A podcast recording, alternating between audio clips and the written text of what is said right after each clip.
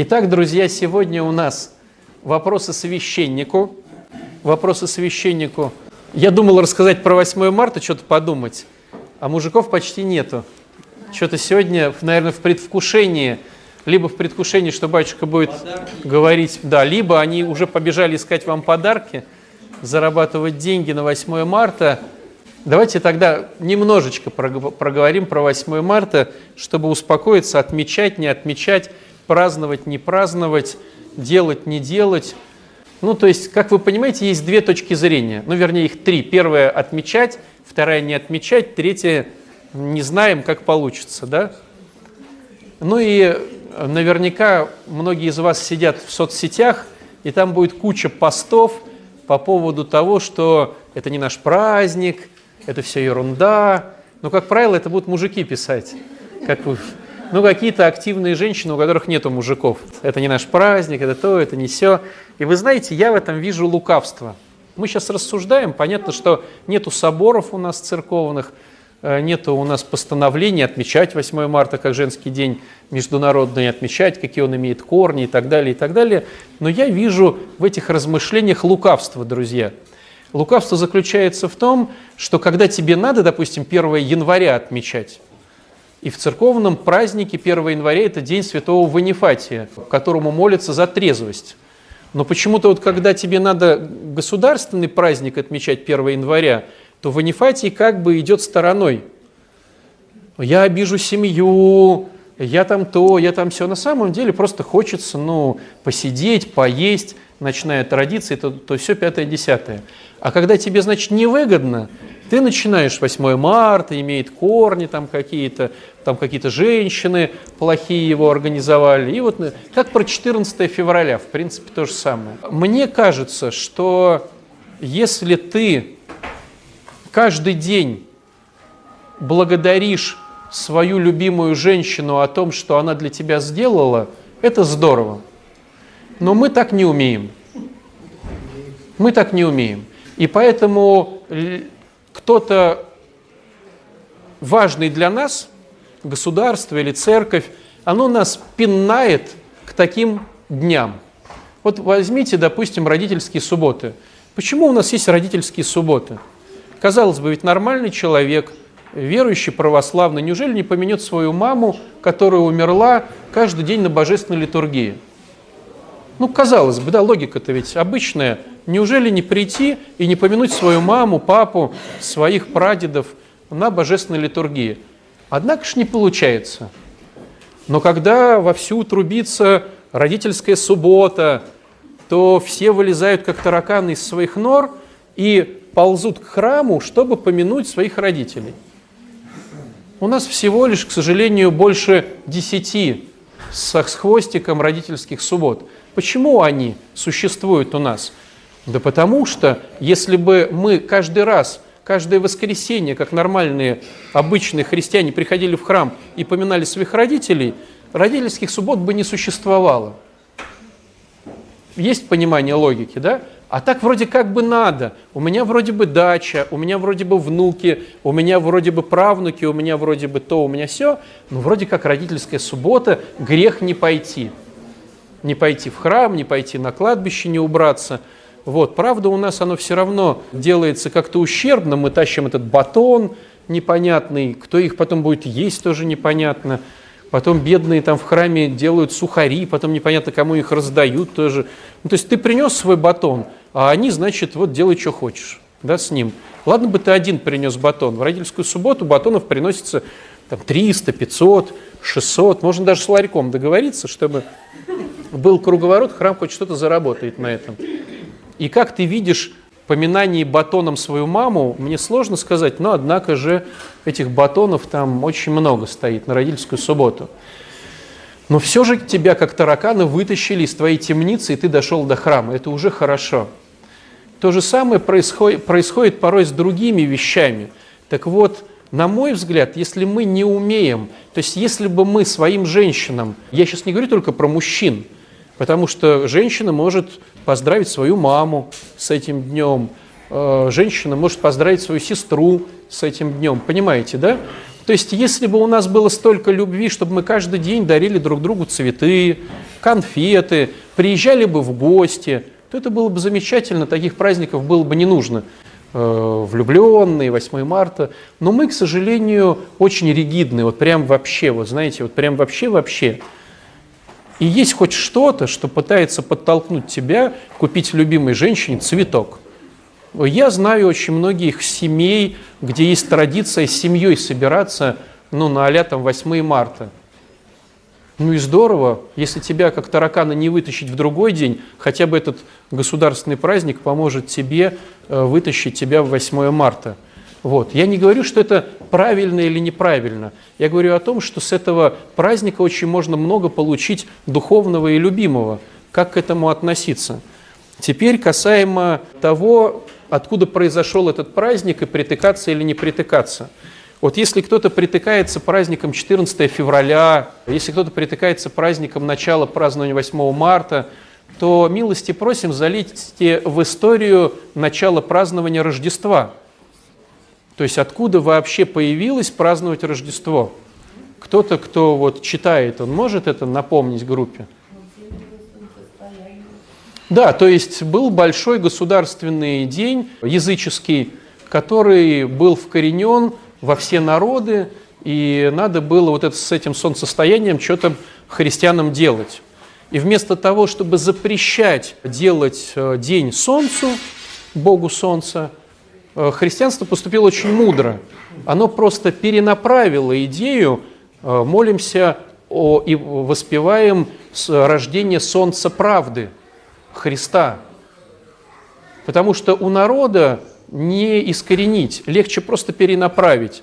И с тех пор мы празднуем Рождество, и всем очень даже хорошо. Почему бы на 14 февраля или на 8 марта не переделать и не решить, что а мы вот э, празднуем день любимой мамы или там того-то. Понятно, что они есть, но понимаете, разве достаточно двух или трех дней в году, чтобы сказать спасибо своему любимому человеку? Но мне кажется, это смешно. Каждый день по несколько раз надо говорить. Но в силу нашей такой тормознутости, хотя бы в эти дни мы принесем кому-то цветы. Хотя бы в эти дни мы улыбнемся, хотя бы в эти дни мы соберемся вместе всей семьей. Но есть люди, которым неохота дарить подарки. И они говорят, 14 февраля не наш, 8 марта не наш, а вот Новый год почему-то наш. Я как священник могу сразу сказать, что После этого исповедуется в том, что не содержали пост, ну, миллион людей. То есть вот где надо, то наш, где не надо, то не наш. Будь честным. Делаешь каждый день 8 марта своей женщине, ну и здорово. Это, не, это рядовой для тебя день. Не делаешь, хотя бы 8 марта подари там эти желтенькие, как называются-то, мимозы хотя бы подари. Дай заработать этим цыганям денежки или бабушкам. Вот, купи у них там эту мимозочку. Но неужели, вот, девчонки, неужели не, ну так вот, давайте уберем все богословие, неужели неприятно? Вот ты просыпаешься, тортик, мимозочка, кофеюшка сварена, дети читают стихотворения. Ну так, по-честному-то. Конечно, приятно.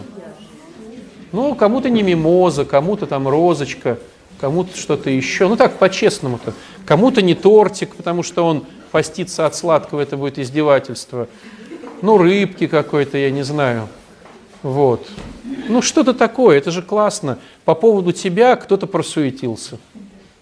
Да, пускай два раза в году. Но если бы этого не было, вообще бы не просуетились. А вот это все ханженство по поводу того, что это не мое, у нас есть очень многое, что не твое. Так ты лучше сначала это убери, а потом уже ну, на эти вещи как-то рот разевай. Ну так, по-честному. Как бухать, так мое. А как не бухать, так не мое.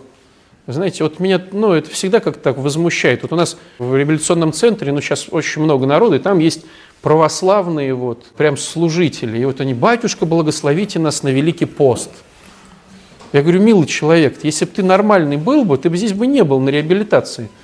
Великий пост. А вот знаете, как благословите на Великий пост, ой, мы тут едим рыбку, это плохо ну, жалуются, типа, что их на реабилитации кормят рыбкой.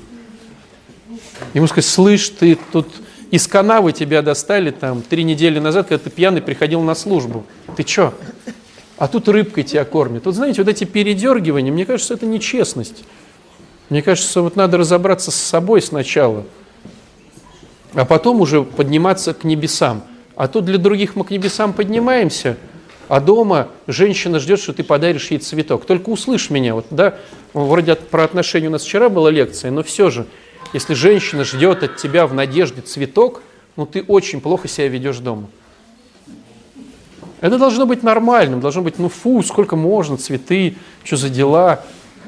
Вот так вот нужно. Ну так, по-честному, так ведь, девчонки? Вот. Лучше деньгами, да, вот кому-то. В горшке цветок. Вот. Но это уже индивидуальные предрасположения. То есть, да, ты можешь проговорить своему мужчине, как лучше, в горшке, не в горшке, деньгами или конфетами. Вот, проговори заранее, да. Если ты услышишь от него вот эти вот все истории про государственность, ну, отошли его к Новому году и не готовь ему на Новый год салат оливье. Да и все. Не жарим этой курицы. А, вот так нельзя. Вот. А давайте теперь к нашей истории пойдем, да? Помните, ведь для зависимых и созависимых людей очень важно еще быть по поводу себя. Возлюби ближнего как самого себя – для многих людей эта фраза даже непонятна, что она сложная, потому что они красивые и так себя очень любят. Но для зависимых и зависимых людей есть один очень важный момент, один очень важный, прям приважный. Зависимые и созависимые люди себя не умеют любить и не знают, как это делается. И как бы было здорово, чтобы ты в среду был по поводу себя. Ну, смотрите, все располагает. Государство разрешило тебе не ходить на работу – Батюшка с утра в 7 утра уже с кадилом тут по поводу тебя машет. Сделай себе праздник, причастись 8 числа, поисповедуйся, сходи потом куда-то погуляй, купи себе цветок в горшке, отложи себе денежку на будущее, порадуй себя хорошую. Вот для кого сейчас это тяжело? Давайте так вот, я вот говорю, для кого сейчас, для кого тяжело? причаститься тело и крови Христа. Представляете, какой праздник. Да может, ты помрешь к вечеру. Так ты же можешь рано лечь. Седьмого же можно во вторник рано лечь. Это не работает. Да. Ну, понятное дело. Вот видите, смотрите, вот мы к воцерковлению приходим – для кого-то причаститься – это великая радость, а для кого-то великая радость выспаться. Вот уже все и ставится на свои места, друзья. Но я к тому, что даже если ты в духовном росте пока еще хочешь выспаться, а не причаститься, ну так этот день посвяти себе. Купи себе что-нибудь, поешь что-нибудь вкусное. Вот. Можно же и вкусное, и постное поесть. Вот. Сходи куда-нибудь. Можно же сходить в Эрмитаж. Вот когда ты был последний раз в Эрмитаже? Только, наверное, в школе. Ну как же я уеду из Питера? Тут же Эрмитаж. Да? Вот когда ты там был? Вот сходи, погуляй по галереям, походи по храмам Санкт-Петербурга, Преображенко, Лавра, Казанский. Когда ты был там последний раз? То есть сделай этот день для себя. Или ты можешь опять же стирать, гладить, пылесосить, мыть полы, на всех ворчать. Вот, развелось вот тут, лучше бы ты учился бы, а так ты дома сидишь. Или ты можешь этот день сделать для себя необычный. Так вот, чтобы выздоравливать от созависимости или от, или от зависимости, надо принуждать себя, себя любить. Как это не звучит непонятно для многих, но зависимые и созависимые люди по поводу себя вообще никак – и надо нудить себя, себя любить. Прям вот писать список, что я должен сделать на этой неделе, что значит я себя люблю. Прям обязан-обязан. И прям с тяжелым сердцем, с камнем на душе, с больной головой. Я все же это делаю, критикуя себя и этого батюшку, обижаясь на весь мир, отдавать деньги там на баню – на какие-то спа-процедуры, на прическу, прям вот, прям вот тяжело-тяжело, но все же принуждать себя это делать. И в какой-то момент, ну, это будет нормально, потихоньку и хорошо. И заметь, государство тебе делает льготу. В среду ты можешь не работать. А сегодня только воскресенье. Стало быть, у тебя есть воскресенье, понедельник, вторник продумать крутость среды. Я понимаю, что это звучит тяжело в чьей-то голове, прям сопротивление, сопротивление, но все же. Как сказать э, сыну 12-летнему, что у него умер папа? Как сказать 12-летнему сыну? Слушайте, но вопрос э, такой индивидуальный. То есть одному можно просто сказать, а другому лучше пока не говорить. То есть, видите, мы тут разбираем вопросы общие, а когда мы касаемся чьей-то психики конкретной, ну, наверное, я бы сказал, что он ушел на небо. Наверное. Но мы, я не знаю, как у вас в семье про небо и про Бога. Поэтому какой-то ребенок обидится, что Бог взял, а какой-то порадуется, что Бог взял. Мне кажется, это очень индивидуально. А давайте вот э, благодаря этому вопросу э, покрутим такой момент, как вообще разговор о смерти. Ведь, э, ну, есть ли понимание у группы в том, что он уже умер, и ему, в принципе, ну, сейчас вот он сконцентрирован на загробной ситуации. И все наши горести и беды, они касаются нас, а не того человека, кто умер. Ну, есть понимание? Ну, скажу жестче. Мы плачем по поводу себя, а не по поводу него. Еще скажу жестче. Нам наплевать на него, мы плачем по поводу себя. Что мы остались без него, и мы не пользуемся теми бонусами, которые он привносил в нашу жизнь. Интеллектуальные, физические, защиты и так далее, и так далее, и так далее. То есть человек уже помер. Если ты грустишь, то ты грустишь по поводу проигрыша своих ситуаций. Есть в этом понимание? Э, следующий момент.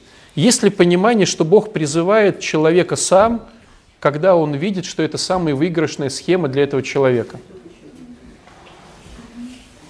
Есть понимание? Или уже сложней? Хорошо, раскручиваем этот клубок. Есть понимание, что Бог любящий и заботящийся.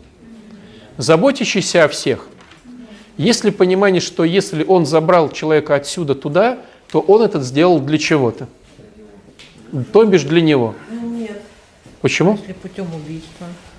Бог позволить мог, мог все равно. Давай, в чем уже прокручиваются э, Ну, мысли? 22 года у меня был сын. В 22 года у тебя умирает сын. У тебя не, не складывается, что Бог его забрал, потому что ему так лучше.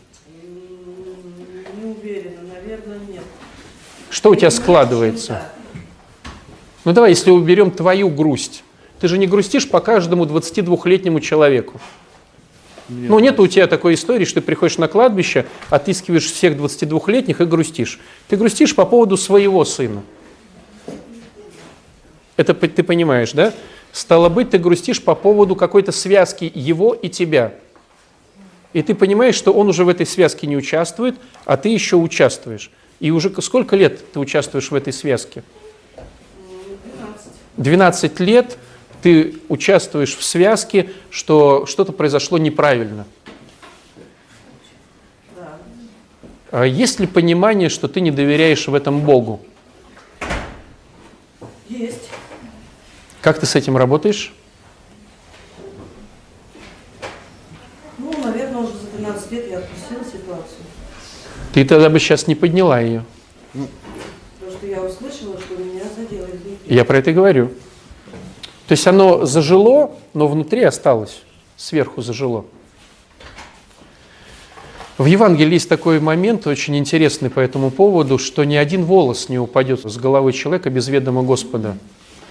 То есть Господь всех нас пасет – Порой хотим мы этого или не хотим, а призывает к себе однозначно, когда Он видит, как любящий, что для нас это самая выигрышная ситуация. То есть, если Бог видит, что сейчас мне умереть самое ну, выигрышное, то я сейчас умру. Но он может видеть, что это вечером произойдет или утром произойдет. Или через два дня. А может быть, он надеется, что через 10 лет я приду к покаянию от чего-то, или кому-то помогу, или что-то еще. Ведь если рассматривать жизнь нашу со стороны христианства, да, со стороны богословия, то она является подготовкой к будущей жизни. И если я прошел эту подготовку быстро, то я уже могу переходить. Ну, я сейчас скажу это, знаете, на фоне ну, реабилитации, может быть, многим будет понятно. Вот э, классическая программа идет, ну, сейчас уже не 28 дней, сейчас уже 3 месяца. То есть если взять за, зарубежные реабилитационные центры, то центру, у которого программа меньше трех месяцев, ему не выдаются лицензия. То есть э, на Западе считается неэффективным э, все меньше трех месяцев. Вот. Но три месяца – это предполагаемый средний срок прохождения реабилитации, как бы вхождение в тему. Есть понимание, да? Ну, допустим, если мы берем наш вариант, там, Дом Надежды на горе, 28 дней, предполагается, что за 28 дней ты войдешь в тему, а потом начнешь дальше развиваться. Есть понимание, да? Но есть ли понимание, что есть такие люди, которые могут раньше пройти программу, а есть люди, которые могут позже пройти программу? Ну, допустим, про позже вроде как понятно, да, про позже. То есть человек приехал, вот Константин Николаевич себя уже узнает, приехал и тупит, да, вот. И полгода прошло, и там год прошел, а он вот тормозит. Ну, бывают такие ситуации. Вот. Не будем показывать пальцем, вот, бывают такие ситуации. А бывают ситуации, они бывают редки, правда редки, но я такие ситуации э, находил, когда человек с хорошим интеллектуальным уровнем проходит трехмесячную программу за месяц. Прям реально все схватывает и проходит. То есть хороший интеллектуальный уровень и мотивационный уровень дает порой возможность так делать. Это не у всех, это очень редко, но бывает. То же самое и с нами. Ну, в среднем человек да, для нас сейчас живет 70 лет. Но есть же кто-то, кто живет 100 лет. Мы же знаем таких людей. Это кто-то уже про 70 уже подиспугался, да? Хорошо, давайте 80. 80 нормально, девчонки? Хорошо, давайте 90. Чтобы не пугать сегодня наших прихожан, средний возраст 90. Но если понимание, что есть люди по 100, по 110, а есть люди, которые 3 месяца, 4 месяца. Бывает и так. Бывает и так. Мы здесь находимся только чтобы подготовиться к жизни там. И вопрос, как мы подготовимся к ней. И Бог, видя максимальный... У каждого своя подготовка. Один 97 лет прожил, у него такой кладезь мудрости за спиной, а тут три месяца. То есть он еще ничего даже не осознал. Я могу, знаете, вернуться к более глубокой теме. Очень часто нам хочется слышать о том, что Бог нас будет судить. Но по факту мы судим себя сами. Вот когда ты проходишь мимо нищего, которому ты бы мог дать эти 100 рублей, Бог тебя судит или ты себя судишь? Так, по-честному. Понимаете, да? Когда ты не поехал в больницу, а мог бы поехать. Когда у тебя была возможность посетить тюрьму, а ты не пошел, кто тебя судит? Ты сам себя судишь, по большому счету. Так вот, сложность будет заключаться в том, что насильно тебя никто в рай-то не потащит. Ну, представьте ситуацию. Вот человек умирает, и ему говорят, ты можешь войти в рай, у тебя там вот все хорошо. А человек говорит, а я не хочу. Ну вот я вам говорю, в среду можно причаститься в 7 утра. А ты говоришь, а я не хочу. Ну ты же говоришь, я не хочу, по-честному. А я не хочу. Ну представляете ситуацию. А может у тебя не будет часу дня, двух часов дня. Да надо бежать причащаться, как есть возможность. Открылся храм, все, ты уже там. Потому что сейчас тебя пустили, через два часа могут не пустить. Я по-честному просто. Так вот, представь ситуацию, что ты имеешь возможность войти в рай – Вопрос, а захочешь ли ты туда зайти? Казалось бы, какой-то дурацкий вопрос. Ну как же я в рай не хочу сходить? А что такое рай? Давайте так разберемся. Рай – это постоянное славление Бога. Ты готов жить на литургии? Вот на литургии славят Бога постоянно. На литургии предстоят ангелы. Аллилуйя. Если для тебя раз в неделю уже многовасто, а там каждый час, там каждый час славления Бога. И вот ты зайдешь туда и скажешь, ой, Господи, ну, а выспаться где? Понимаете, в чем страшность-то вся?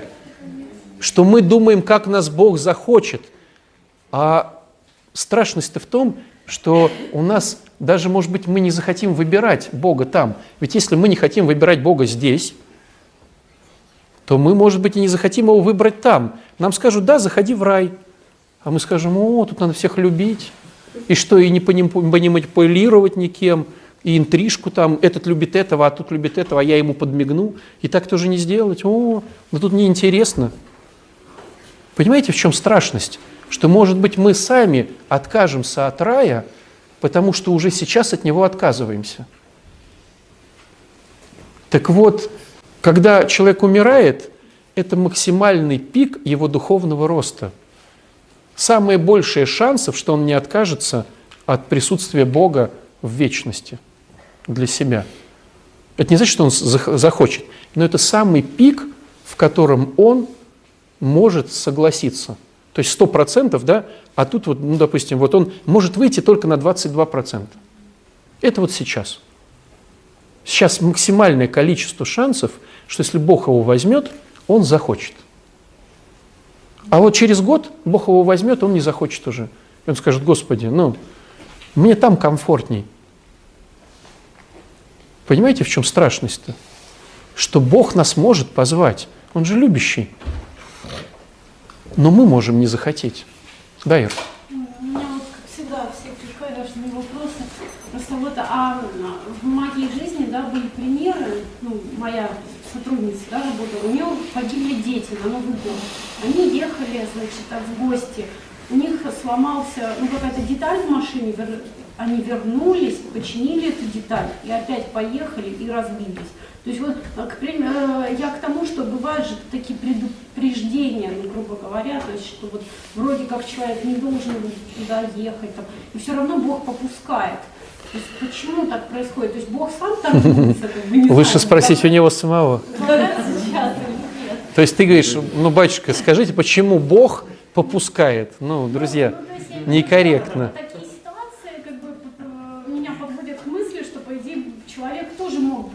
контролировать и не умереть в этот момент. Если бы он там вовремя не выехал, там, ну, не знаю, там... Мне кажется, что у нас, друзья, фокус смещен. Вопрос не когда ты умрешь, а вопрос, как ты предстанешь перед Богом. То есть, если бы у нас была вера в то, что этот мир не конечен, Натуськин, если бы у нас была вера в то, что этот мир не конечен, а что там есть дальше продолжение – то мы бы так не рассуждали, понимаете? Мы бы рассуждали, а как в тот мир войти. Вот смотрите, есть ли понимание для многих из нас, что школа – это не конечный вариант? Что дальше потом будет либо работа, либо институт. Ну, то есть давайте так разберем. После школы будет либо работа, либо институт. Так утрируем. Ну, типа, да, а ну хорошо, хорошо. Давайте так. Либо будет армия, либо институт. Ну как бы ад и рай. Ну как бы. Наверное, дурацкий пример, но все же. Есть ли понимание, что чтобы пойти в институт, надо готовиться? Или чтобы не пойти в армию, надо тоже готовиться? Да, давайте так. Чтобы не попасть в армию, давайте так. Вот хороший прям пример. Чтобы не попасть в армию, надо готовиться. Разными вариантами. Можно отрезать себе ногу, можно сделать белый билет, а можно уйти, допустим, в институт. Так ведь? То есть, чтобы не попасть в ад, надо готовиться. Понимаете? Чтобы не попасть в ад, надо готовиться. И человек говорит, я вот, ну, хочу пойти в институт или не хочу служить в армии. И, может быть, его любящий отец забирает в тот пик, когда это самое максимально возможно. Ведь нас никто не заставит в раю находиться. Не может. Вы что думаете, правила игры поменяются? Здесь Бог не может заставить тебя прийти в 7 утра на литургию, а там он бах, и вдруг начинает заставлять тебя жить в раю. Не бывает такого. Он в лучшем случае тебе предложит. Это если предложит, учтите, да? Это мы рассматриваем вариант, если еще предложит. Но не факт, что ты даже согласишься, если тебе такой билет счастливый выпадет. А если не Можно? Спросить. Если не предложит, это вообще плохо. Если, например, произошел несчастный случай, ты себя обвиняешь э, в том, что ну, не, не сделал ничего, чтобы как это, Чтобы предотвратить. ну, чтобы помочь человеку, чтобы этого не случилось. А вопрос? Ну вот, э, как бы считаешь себя виноватой в этом. И? Чувство вины за смерть близкого человека так гложет. Да? Да. Ну, просто порой экстрасенсы договаривают, а там совсем, да, там совсем другой вариант. Давайте дадим возможность самому человеку. проворачиваешь там какие-то моменты, что можно было как-то по-другому поступить, а может и нельзя. Или просто как тупишь там в тот момент, а потом уже поздно. Чувство вины. Всегда видят какие-то, потом назад смотрят и видят... Откуда ты знаешь? Нет, вот рассказывают. Так если он перед смертью, значит, он уже как расскажет-то. Это, это, это, это. А вот это мне вот это, вот, чтобы вот так я сделала. Если бы я это сделала, этого бы не было. Это. И заблуждение. Ты мог что-то сделать. У меня много лет, э, уже не только лет, а уже десятилетий. Умерла мама. И мне было очень трудно. Э, Без нее и сейчас слезы, но это от сердца. И я, когда пришла к Поче на тренинг, он мне помог. На тренинге у нас была такая интересная штука. Мы разговаривали, а, ну, представили, я не помню, Поче, как это м, делалось. Вывод какой? Вот вывод. И то, что я хотела у нее спросить и попросить, я в тот момент от чистого сердца попросила, что я не смогла э, быть с ней все время. И вы знаете, со мной было, мне было тогда плохо, но сейчас мне даже вот, я с дрожью в голосе, но это от большой любви, но нет мамы, но я попросила у нее прощения за то, что я в тот момент не была с ней. И это было круто. Может быть, действительно, вот кого глубже.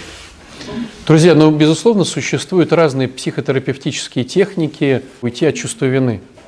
Они существуют. Какие-то кому-то помогают, какие-то не помогают. Разговор-то сейчас не про это. Разговор про то, что ну, если у тебя есть чувство вины, допустим, ну, ты действительно что-то сделал, ну, допустим, толкнул, ну, образно говоря, взял и толкнул, человек упал и разбился. Твое чувство вины. Ты понимаешь, что в этом есть грех. Ты можешь этот грех выпросить у Бога прощения. Но сложность будет заключаться в том, что Бог-то любящий, а ты-то не любящий, и Бог-то тебя может простить, а ты порой себя не можешь простить. Понимаете, в чем сложность? И порой Бог тебя простил, а ты простить себя не можешь. И вот что сделать тогда, чтобы ты сам себя простил? Вот здесь уже надо этим заниматься. То есть здесь нет ответа на этот вопрос. Каждый поступает порой по-разному. Кто-то прибегает к психологии, кто-то прибегает к мудрому окормлению духовника, кто-то прибегает еще к каким-то вещам. Но отчасти момент чувства вины связан с мыслью о твоем всемогуществе. То есть, с- то есть с гордыней, что я Бог. Я как Бог должен был смочь и поступить по-другому. Отчасти. Поэтому отчасти, работая по духовности, ты можешь убрать это, поняв, что ну вот я не мог, я был слаб, я был вот так, я был вот так. Отчасти.